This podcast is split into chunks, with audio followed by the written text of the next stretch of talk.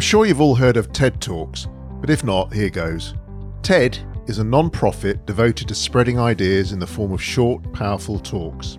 TED began in 1984 as a conference where technology, entertainment, and design converged, and today covers almost all topics from science to business and global issues in more than 100 languages. Meanwhile, independently run TEDx events help share ideas in communities around the world. TEDx London events are organised independently, and the leadership team is made up of a diverse group of curious individuals who work to create experiences inspired by TED and the city we all love, London. Mariam Pasha is the London director and curator and is driven by passion and curiosity with a mission to encourage dialogue and engagement, create inclusive spaces, and foster debate and discussion that continues long after the events. I first attended TEDx London in the summer of 2018 and fell in love with the whole concept as well as many of the inspirational speakers, some of whom have gone on to appear on our podcast.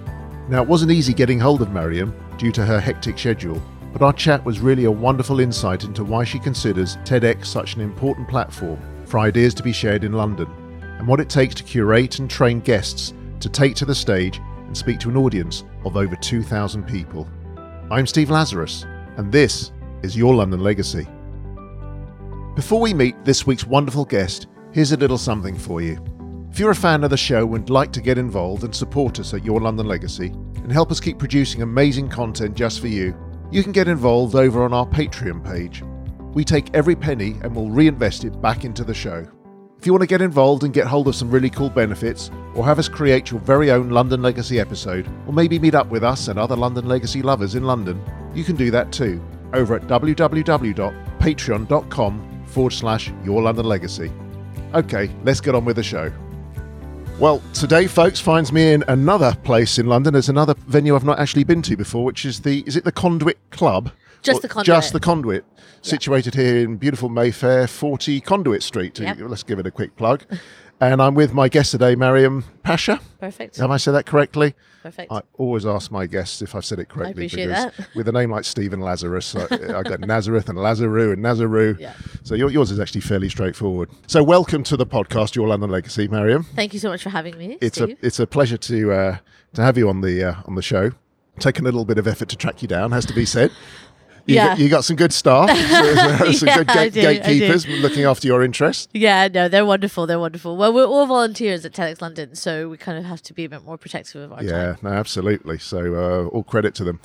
So I'll just fill the listeners in on how um, how I came to uh, find out a little bit about you and what you do. You are the director and curator, if I'm not mistaken, of TEDx London and TEDx East London as well. I think. Well, it Or does used to one, be. has one subsumed the other now? Uh, yeah, so TEDx East London ran from 2011 to 2017. Actually, TEDx East End. I'm even East getting, End. even yeah. getting the name wrong okay, now. even more specific. Um, then kind of that license closed down and we moved everyone from the team over to TEDx London, which was running uh, before for a few years, but we kind of took over in a friendly way and uh, started running it um, kind of under our vision from 2000 and well publicly from the beginning of 2018. Uh huh. Okay.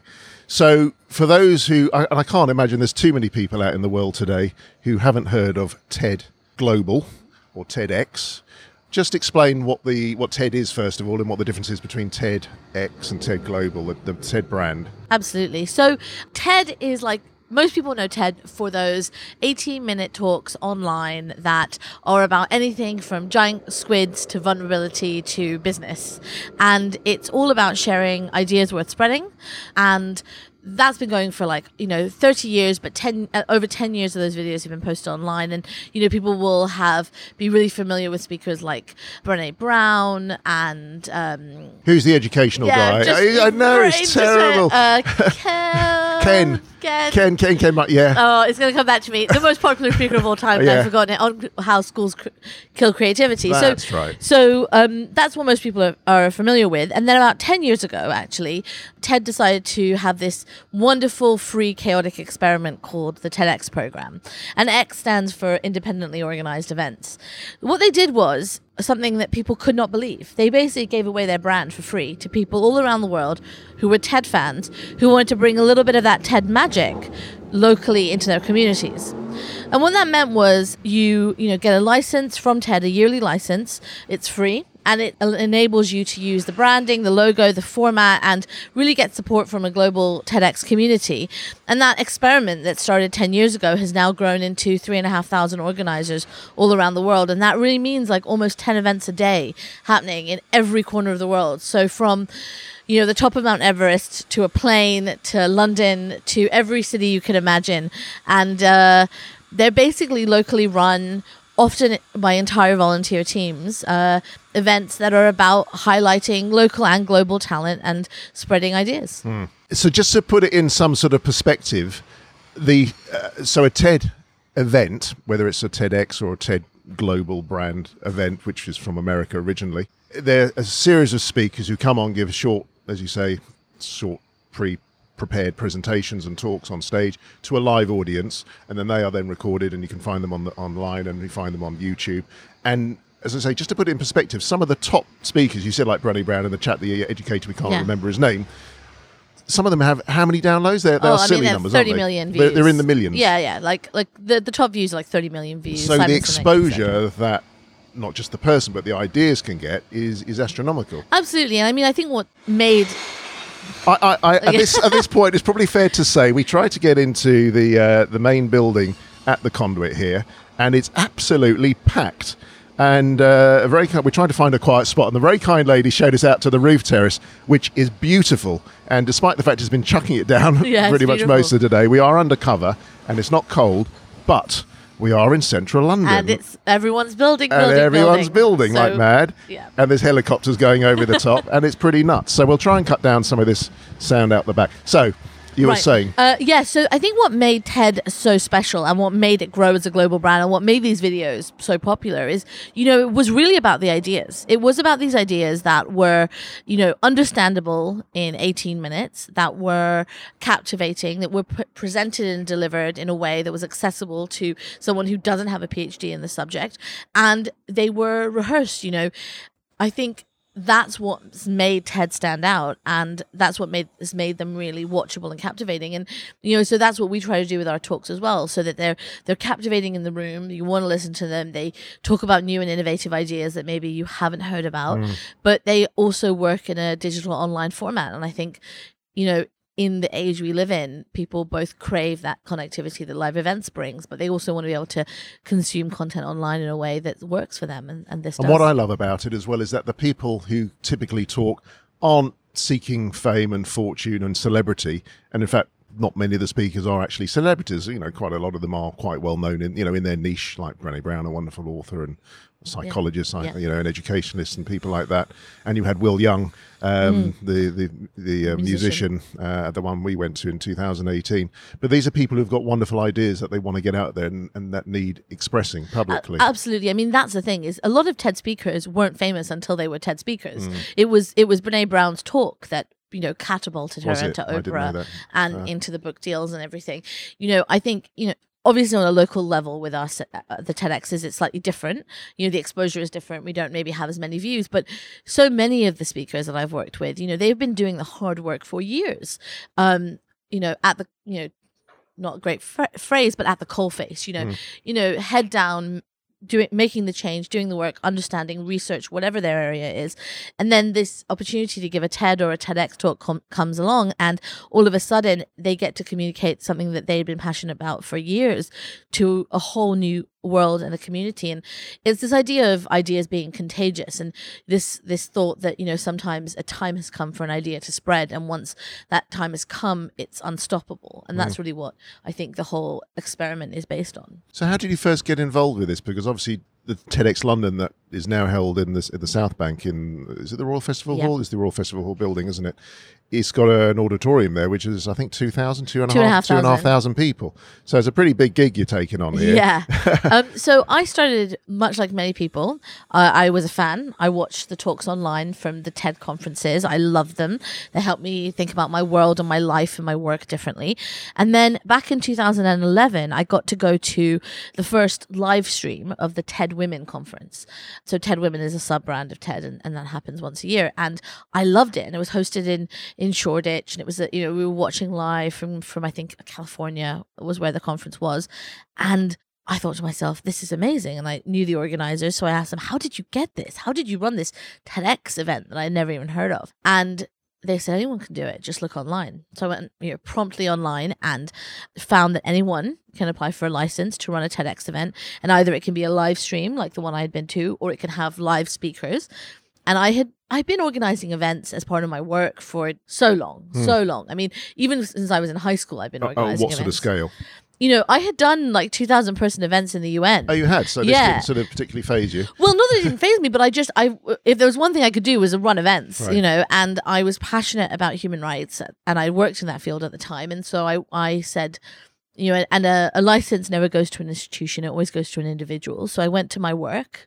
I was working for a small human rights charity in London at the time, and I said to my boss, I want to run a TEDx event. And I want you to donate some of my time to be able to do it. And he was like, Who is Ted? I had no idea. And so, you know, thus began my process of uh, sending him talks daily to get him on board. And, you know, he was on board after a month. And so, very generously, you know, donated some of my working hours so I could start TEDx East End. So that started in 2011. You know, there was 100 people in the room.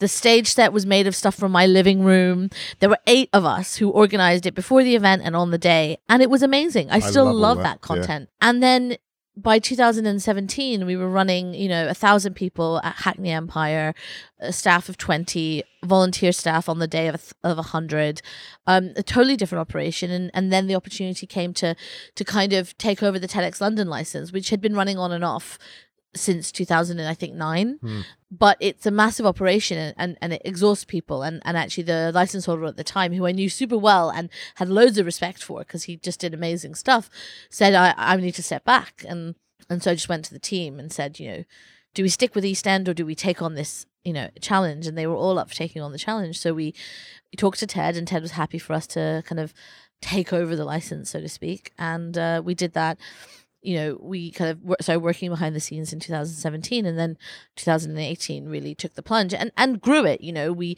it we grew it to this Royal Festival Hall. Like all of a sudden, we just one of my team, my creative director Rebecca and I joke about this idea that in 30 years we'll look back and say, remember that time we decided to book a very expensive venue for two and a half thousand people with zero money in the bank and just thinking we can do this. Uh-huh. Um, it was really That's elite, wonderful. and 2018 was a tough year for And us. And this is a non- non-profit Yeah, organisation. so so we're non we're non for profit. We also are entirely volunteer led. So we really it's really a passion project, and we have about twenty seven. Let's call them staff, core team who work on this all year round, And every who are week. amazing, I have to say. If you ever attend the event, they are brilliant. They are the best people I've ever worked with Yeah. in my life, and that's what what keeps us going. And then, you know, now we have 250 volunteers who volunteer on the day. It's a different scale. We have incredible partners who just invest in us in a way that we can't quite believe because we are a volunteer team and they just believe in what we're doing. And so without them also we really mm. wouldn't be possible. It's kind of like you know when everything comes together magically that's i feel very lucky for that. Blessed. Yeah, Yeah. definitely So is this now your full-time sort of... I mean, I can't imagine you've got much time for anything else, No, it's not. It's not. So three years ago, I start, set up my own business. I Uh-huh. left the charity world and, and kind of set up my own thing. And so I'm very lucky that I get to donate about half of my time to working on TEDx London. It fluctuates from like 20 to 80%, depending on the time of year, but generally about half of my time. And, and the other half, uh, I run my own business. Okay, we'll touch on that in a minute. Sure. One of the key elements of putting on a, a gig like this when you've got two and a half thousand people and how many speakers? 18, 18. 15 it- to 18, it yeah. is finding the right caliber of guest. And when I say caliber, that's not to demean those who aren't naturally public speaking or a bit shy or introvert, because the people who go up on stage may never have done any public speaking and will need the training that you provide as well. So, how do you go about identifying the people, the topic, their ability to, you know, want to present an idea? Yeah, I have to say it's been a long journey Mm. to become a curator, which is what I do now. That's that's really What's the it like being on the other end of it in this podcast? Yeah, me, I me, having to, me having to find you out. yeah exactly I, you know I, and i've done some, i do some speaking from time to time Yeah. so i've been on both both ends of it but you know being a curator is really about learning to trust your gut and learning to believe in your point of view and and it's really been a, a 10 year journey to get to a point where now I, I have that i have a, you know I, obviously i work i have an incredible curation team that works with me and what we do is we just do a lot of research because as you said before, I, I'm not interested in people who already have a platform to speak. Even when we had Will Young, you know, he didn't perform, he didn't sing.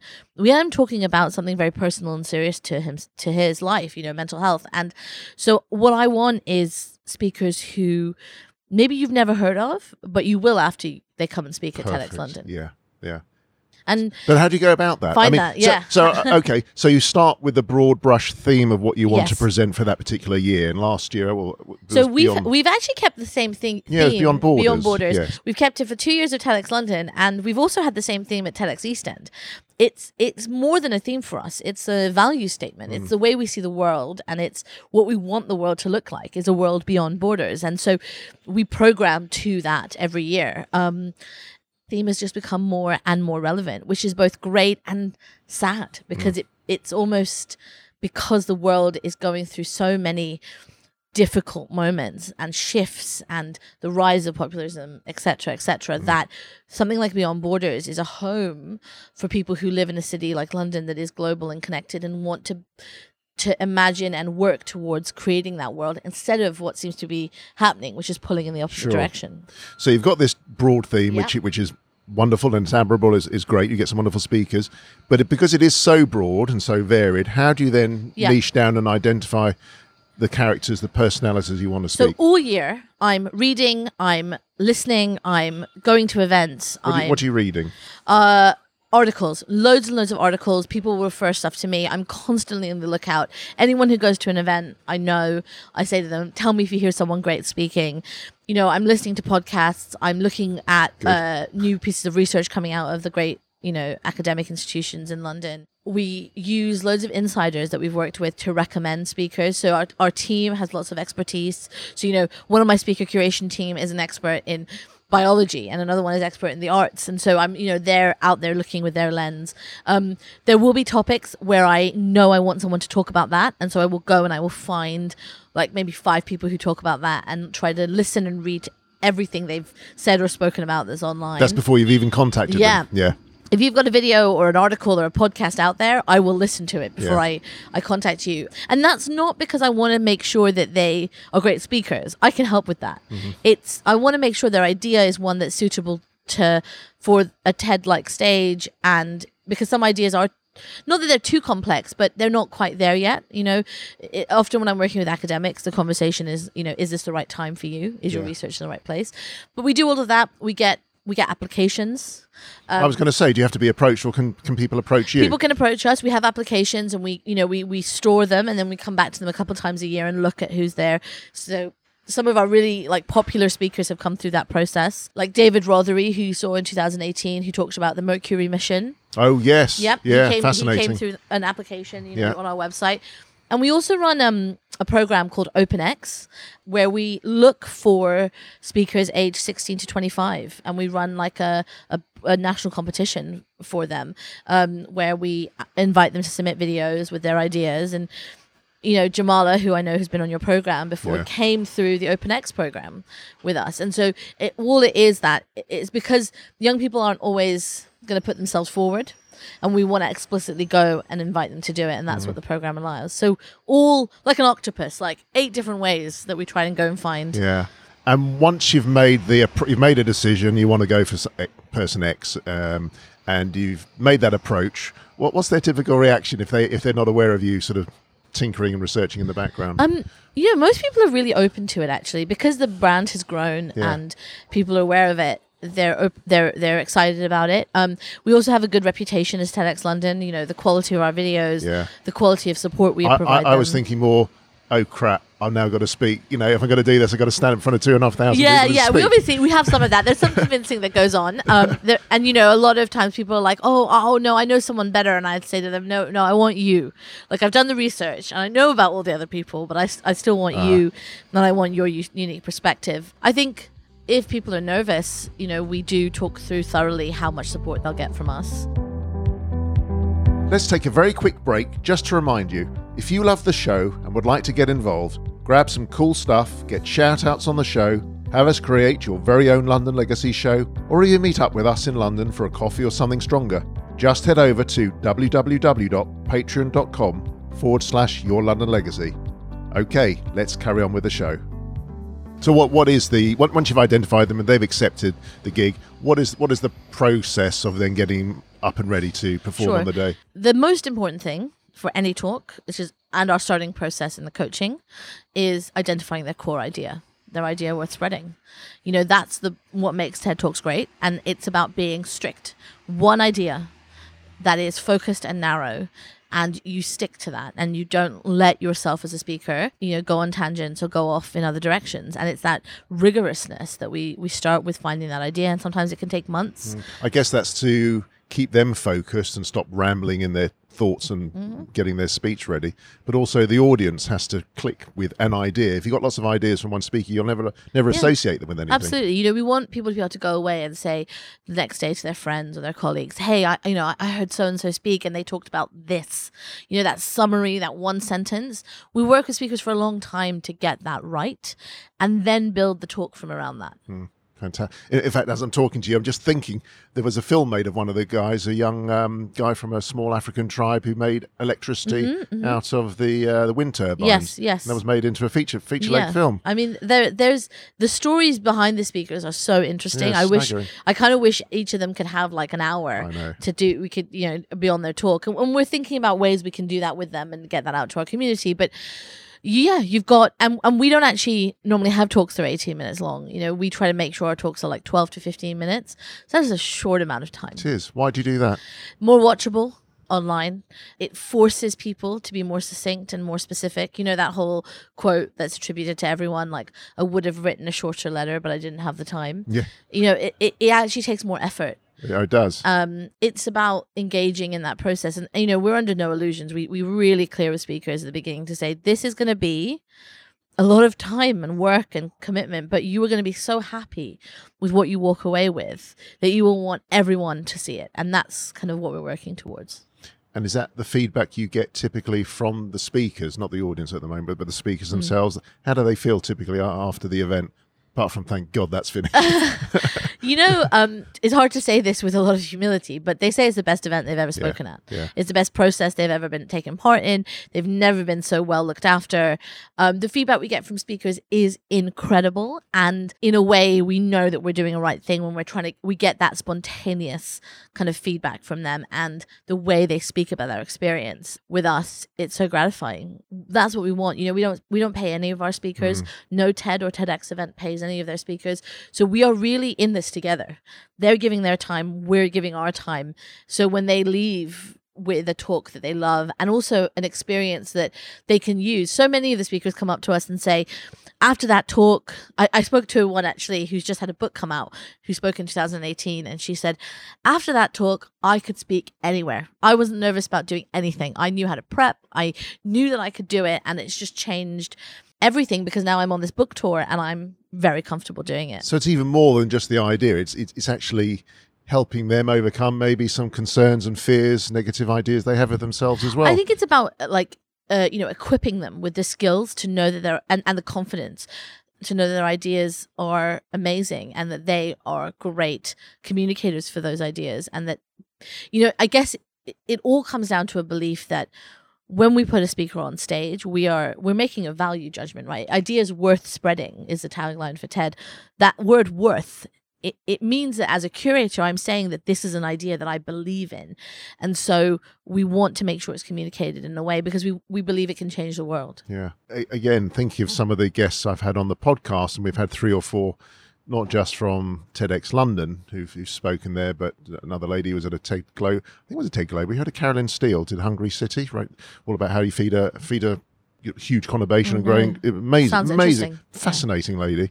They're all so humble. They're all so down to earth and so willing to give and share their time and ideas. And that's what I found so inspiring about them. Absolutely. I always say that every year I have like 15 love affairs with my speakers. You know, I fall in love 15 times because I really do think they are the best people I meet. And I'm so privileged to be able to spend my time with them. one idea I know is close to your heart is this idea of uh, imposter syndrome. I don't know if you, I, I don't know if you were writing a book or you were considering writing a book, or we've all got book ideas, haven't we? We never get round to it. But I know, I know, imposter syndrome is a thing that uh, we've all probably struggled with from time to time, myself included. Just talk about how people, you know, what it is first of all, and how we can overcome that. Yeah, so imposter syndrome is this feeling that somehow you fooled everyone around you into thinking that you're amazing, but actually you're a fraud. And someday soon, someone important is going to find out. And it can make you feel like you have to hide. It can make you not enjoy your accomplishments. It can always make you feel like you have to do one more thing, one more degree, one more book, one more job, you know, one more experience until you're good enough. And it's something that I've dealt with my whole life. And so that's why it's so something that when I had heard the term imposter syndrome for the first time, it was like, oh, wow. There's something that can describe how I've been feeling for decades, you it's know? weird, isn't it? We, we all get it. Yeah, I mean, I think there I, I, there are lots of reasons why, and there's some really great research out there about why. I think, and it's as varied as there are people. Really, um, it does seem to be a, kind of a bit of a universal human experience. Not everyone feels it, um, and that's great. But sometimes, you know, you'll feel it later in life. Sometimes certain situations, like public speaking or a new job or going to university, can trigger it. Certain groups will feel it more than others. I mean, there's a misconception that only women feel imposter syndrome, but really, the research that's coming out now is showing that everyone feels it. I can vouch it's not Yeah. just women. But what's happening is that women are listening to those Yes. imposter voices more and it's impacting their trajectory of their careers more. Uh-huh. But yeah, I mean, I, I gave a I actually gave a TEDx talk on the subject many years ago. Okay. Um, uh, and I was going to write a book, but turns out, which I did know, I don't actually like writing very much. um, so it's it's been a lot of blogs and a lot of writing and thinking about it in smaller form, and you know, still thinking about what we do with it. But I think the the the trick with imposter syndrome really is that its its power lies in its secrecy. You know, the whole idea is you don't want to get found out, so you don't tell other people that you feel this way. When you start to talk about it, it breaks that magical hold on you, and you realize I'm not alone. This is normal. And there's a way out. For me, the best way out, the kind of because there's no cure. I think it's more like a dial. You can just turn it down, really, rather than turning it off. Is uh for me, it's been harnessing a bit of anger and frustration. Interestingly, um, I call it the Donald Trump effect. You know, is this idea of looking out in the world and seeing mediocre people succeeding and thinking, hang on a second, I can do that. I'm better than that. Why am I feeling so doubtful of myself? And that's just been it for me. But yeah, I think talking about it and sharing has been the most important thing. Yeah. There, there, there's other techniques as well. I mean, be, being angry is not one I'm, I've come across, Yeah. but that's a good one. And also, some people think that other people are better than them. You know, when you're in a one-on-one situation or a group situation, everybody in this group has got a better idea and is better placed to talk about this topic than me. But one concept that somebody once told me is you look at the other person in the face and you think of them without any clothes on. Oh, don't know if that works anymore. or you think of them with like a, cl- a clown's face or something, Yeah, something yeah. daft. So to make to, to make them look silly in your mind. Yeah, I mean, I think actually the thing to do is to look at that other person and say they are feeling the same thing I am yeah, feeling, yeah. right? They are feeling like I'm amazing and I've got it all together and I've got all the answers and and it's also this idea of being a relative expert. You know, you sometimes you're not going to be the best, like whatever that means, but relatively to the room that you're speaking to, you are the expert, and it's it's harnessing that, and it's also in terms of working with speakers, it's saying, you know, why have I been asked to speak? The organizers obviously not stupid. They've obviously done their research. They've asked me to speak for a reason. Let me find out what that is and harness it. Hmm. Very true. Still doesn't dispense with the nerves though on the day. I no, guess. No, I mean that, that's a whole other thing. I, I, I know some some well good speakers who still get very. It's like being a you know an experienced actor or experienced you know stage artist. You still Yeah. go up, and some some some guys still will puke before they go on stage for a live performance. I think it's really natural. Yeah. Actually, I think you know lots of people get. I get nervous. I've been doing this for so long. You know, the- I get the- nervous just doing this. I do. yeah, I mean, right before I go on stage for because I host our events, that that two minutes before I go on stage, I just think to myself, "This is a terrible idea. Why am I doing this?" And just there's butterflies in my stomach and, and whatnot. And you know, I've come to accept it as part of the process. And once now. you start, you just feel relax and you feel good and you Yeah. just go into it. So that's the speaker side of things. What about the audience side? Where are they typically drawn from in sort of geographically and ethnically and age group?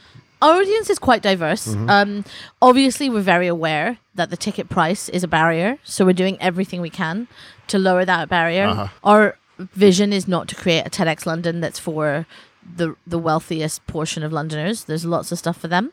Our vision is to create a TEDx London that is for as many Londoners as possible. People who are fans, people looking for a home, a sense of belonging, but also people who've never heard of TED or TEDx before and this is their first experience. So we want to do everything we can to do that. So we we do what we can around ticket price. We work with community groups to give out free tickets. Um, we do outreach to student groups, etc. But our audience is quite diverse, and that's wonderful. You know, um, I, the best comment I ever remember reading uh, was from 2018, and someone said on their Instagram, they said, as a, a queer, disabled woman of color, migrant Londoner, I've never felt somewhere where I belong so much. Wow. And I thought to myself, that's exactly the point, you know. Um, so we we do what we can to make it more diverse, but it's not for everyone, and that's been the biggest learning for me as an organizer. Is you know our event isn't for everyone. And that is okay. Because the great thing about TEDx events is there are loads of them. There are like 20 TEDx's in London. You'll find one that fits Well, there's you. that many in London. Yeah, yeah. You know, they're not always all active every single year, but yeah, there are about 20 active ho- license holders in London. I and wasn't even aware of that. yeah, so you'll Yeah. find an event that's for you if ours isn't. But I guess uh, I guess I've gotten to the point where you know when you I don't know if you have this, but when you read feedback, you always go to the negative ones, and that's what the ones you focus on. And it's gotten to the point where I'm looking for certain kinds of feedback to know whether I'm on the right track. Certain kinds of negative feedback. So negative feedback that I don't like are things like, oh, it wasn't organized, or I, you know, I stood in line too long, which we don't get anymore, which is great positive negative feedback is I didn't like that speaker or I didn't agree with that or I think this was too diverse. That stuff I love because it's it's what we're looking for. That's what the kind of we want this to be a discussion and it may not be for everyone and that's okay. No, sure. I, as I say, I wasn't aware there were other TED. I, I knew there was your one TEDx London. I knew there was a TEDx East East End. Yeah. I knew there's a TEDx the the, the women. What do, what do you call that one? We The- call TED, Te- we have TEDx London Women. TEDx London Women. But I thought that was it. I didn't. I didn't appreciate. But yours is certainly the biggest, surely. in London, it's, it's London, it's the biggest, yeah. but one of you know there's TEDx Euston that's been going for ten years and is amazing and focuses on the African diaspora. Mm-hmm. TEDx NHS that's run for the NHS community. Okay. There's a new one that's a plug because I love the new TEDx's that pop up that's coming up in a few months called TEDx Ladbroke Grove. Which is wonderful. There's TEDx UCL Women that does an incredible job. There are some amazing TEDx's, and not just in London, all over the UK. UK has a thriving TEDx community. Comparing yours, the two and a half thousand every year, to one some of the ones in America, how does that compare sort of size wise? Oh, you know what? The biggest ones aren't in America. The biggest ones are in Brazil and India. Really? Uh, Brazil, um, one of the organizers, is an amazing woman from Sao Paulo. She runs it in a football stadium. So, you know, th- when I literally say there are TEDx's of every size, yeah. The other big one in the UK is in Liverpool, Uh-huh. uh, which is about 2,000, um, run by an amazing guy up there. So it's it's a great community. And TEDx Glasgow is really big. Do you get to go around and see some of those? I try to go to as many as I can. We try to send our team to as many as we can um, go to. I think it's important to And support each like other. a, I don't know, like a TEDx friendly society or confederation where you all get together and swap Yeah. ideas and meet up once a year? Yeah, yeah. So there are lots of opportunities. We have a hub online where we do that. We do um, yearly workshops for the community. There are like European level discussions, one coming up in Rome later this month. There's global ones we go to. So I just came back from TED Summit in Edinburgh, um, which brought people from 84 countries or something Oh, together. wonderful. So yeah. Yeah, that's fantastic. Well, I said we wanted to touch briefly on what you do as well outside of this. So, Sure. talk about a little bit about your your consultancy, your business. Great, thank you. That's a I never pleasure. get to talk about that. um, so uh, yeah, so three years ago, set up my own business. Had been running events, curating, coaching speakers for te- over ten years, and kind of realized that my passion lay there. Um, obviously, come from a psychology and politics and human rights background, which has been a great asset actually in understanding a changing world. And so now. I, I think I have the best job in the world, right? So now I get to work with individuals, uh, charities, startups, and big multinationals, doing everything from pitch coaching to public speaking coaching and storytelling to event design and curation. So that whole gamut of things I get to do with my private clients, and it's wonderful because I get to bring all the knowledge and and fun from the TEDx world and all the magic I've learned from that into working with you know this really diverse group of speakers. So everything from like students and young you know uh, entry level uh, people in like a charity to creatives in an ad agency to executives at a so it's not just business to business; it's actually reaching out maybe to customers and consumers and get, again getting ideas out there. Yeah, yeah. So uh, it, it's all underlined by the same belief, right? That ideas expressed in a compelling way can change the world. That's the, the underlying belief of everything I do. And so, whether I'm working with a, a startup that's trying to pitch their business for investment, or whether I'm working with a company to curate a series of events, we bring the same like lens. And I think a lot of this you know the work we do around diversity of voice around supporting speakers around using compelling storytelling narratives around looking at people's place in the world. It's resonating with more and more people you know. It's not just charities. It's not people just trying to do good. I think everyone is changing the way they work and so we're really excited to work with those yeah customers. i think storytelling is so important and it hasn't become popular or so well known until the last few years i think because people have always you know here's the benefits here's you know how, how we do this and here's the gizmo that does that yeah but the storytelling is what people are because it's a story that will resonate with people and the image of stories is what stays with you not necessarily the benefits or how things work but the story which is why we're so fascinated i always say this is why we're so fascinated with things like well, I'm not personally, but things like EastEnders or Facebook, for example, yeah. because everybody's putting their stories yeah, on, yeah. out there, like, you know, there. Think about how much people cared about what happened with Game of Thrones. You know, I didn't. Well, yeah, but you know, there are millions but, yeah, of people around the world who were so invested in the outcome, um, including me, and yet there are compelling stories that are real life happening all around the world. And I think movements that change the world change the world because they have a compelling narrative. There's a great talk just come out by George Monbiot, um, the author, journalist, environmentalist, about narratives um, this summer, and it's absolutely you know essential to you know if we want to create the world that we want to live in we get there by telling stories and sharing those ideas mm. in a mm. way that people can then go and share i mean it's it's like it's a universal part of the human experience. We've been telling stories almost longer than we've been doing. Well, what is know, religion if it's not a story? You know, even you know? if you think about it, you know, stories maybe haven't been popular, you know, for the last thirty years, but they were popular like a thousand years ago, right? Yeah. So they they've always been there. No, for sure.